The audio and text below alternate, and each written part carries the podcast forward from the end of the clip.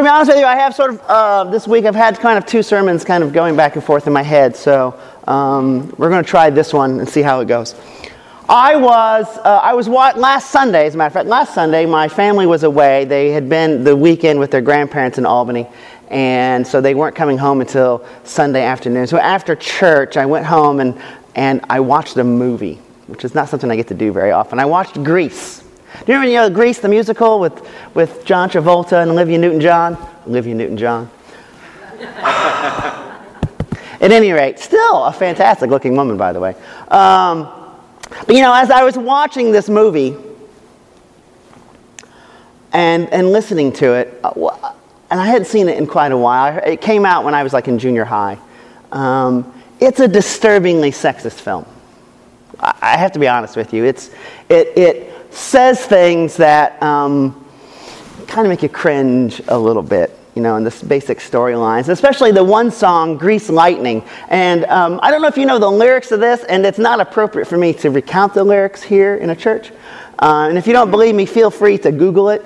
Um, it's a very it's a disturbing song and not one that I would like want to expose my children to, which kind of breaks my heart a little bit because, you know, I, I really liked that movie, and it's, it felt like a fun movie. And this is not the first time that I have sort of encountered this, right? I remember uh, one of my very favorite movies is uh, Animal House. Remember Animal House about the fraternity? It's filmed in Oregon, by the way. You know, and there's this whole scene, and it's set up to be really funny.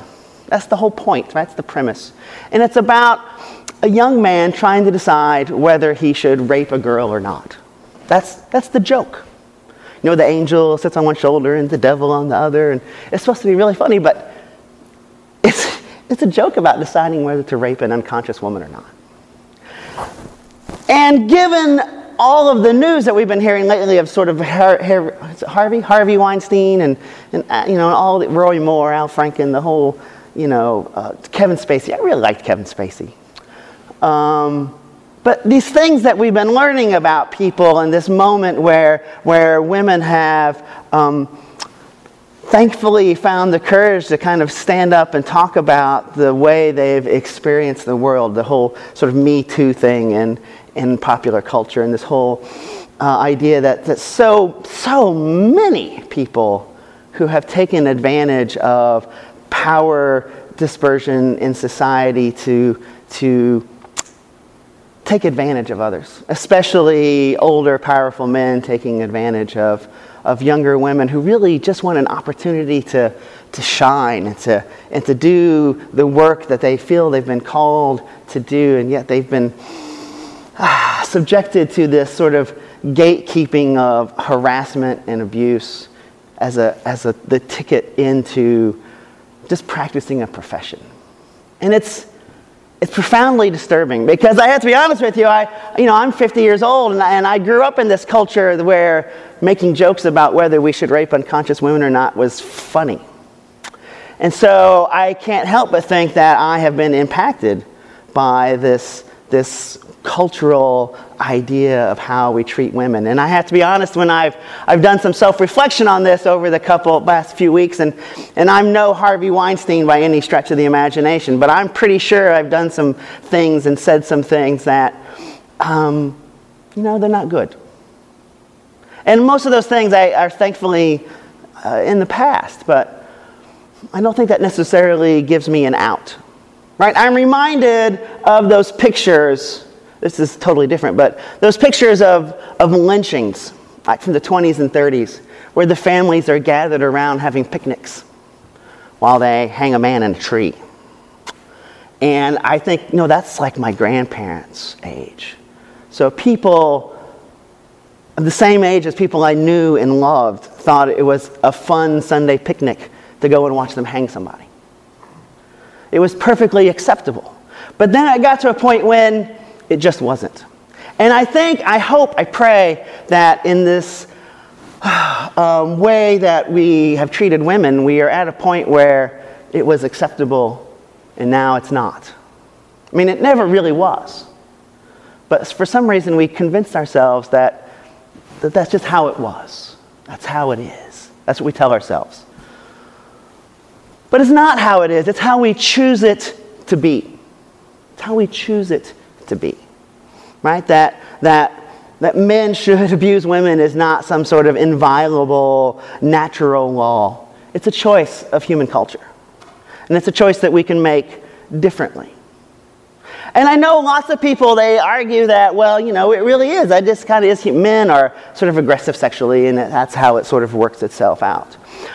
But as Christians, the most fundamental thing at the heart of Christianity is the idea that we can change, we can make choices, we can give in to our basest urges, or we can set our sights a little bit higher.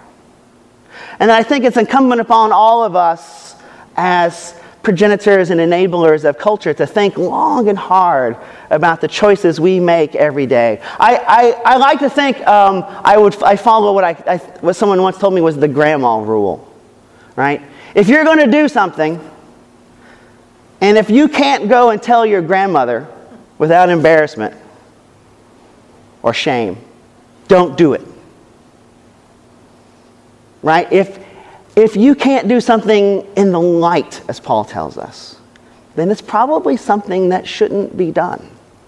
Right? And that as Christian people, we are called to be people who not only bring light into the darkness, but, but seek to live in the light ourselves, to do everything in our life unashamedly, without secretiveness, without hiding things.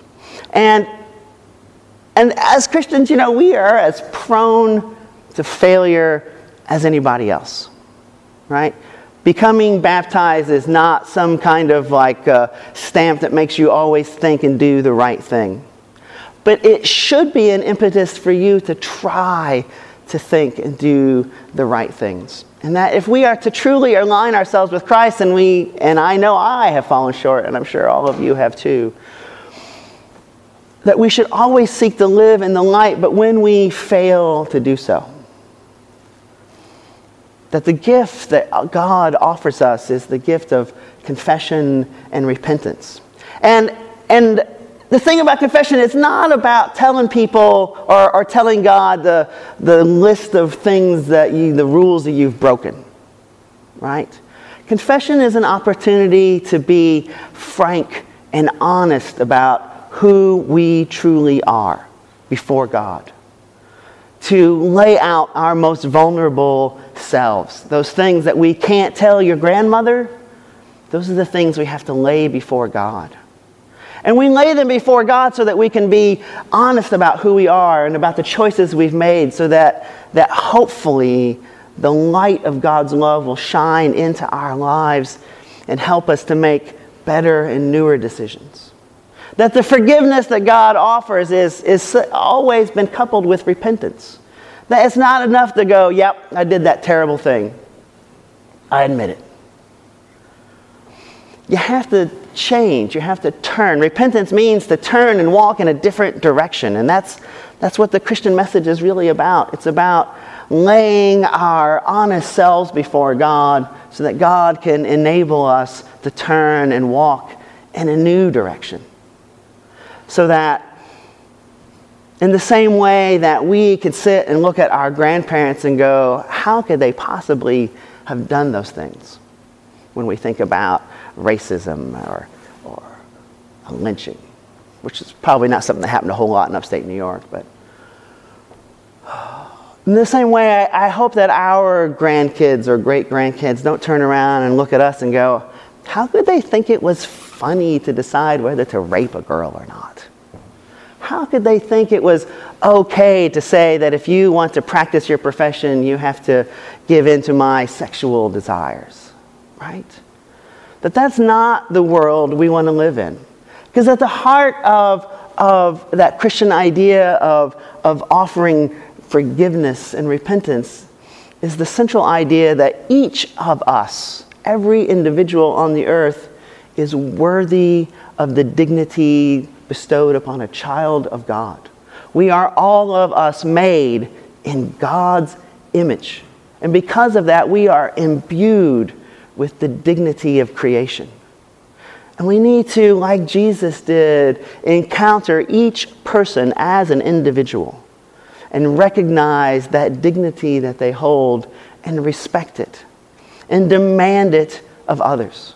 That's our mission to go into the world, to shine the light, to hold up the ideal that all of us are possessed of in dignity and integrity, and that the world needs to recognize it and act as though it is true, because it is true. We are, each of us, bound up with the creation of God in God's image. We are worthy of dignity and respect. We should demand it for ourselves, and we should demand it for others. Amen.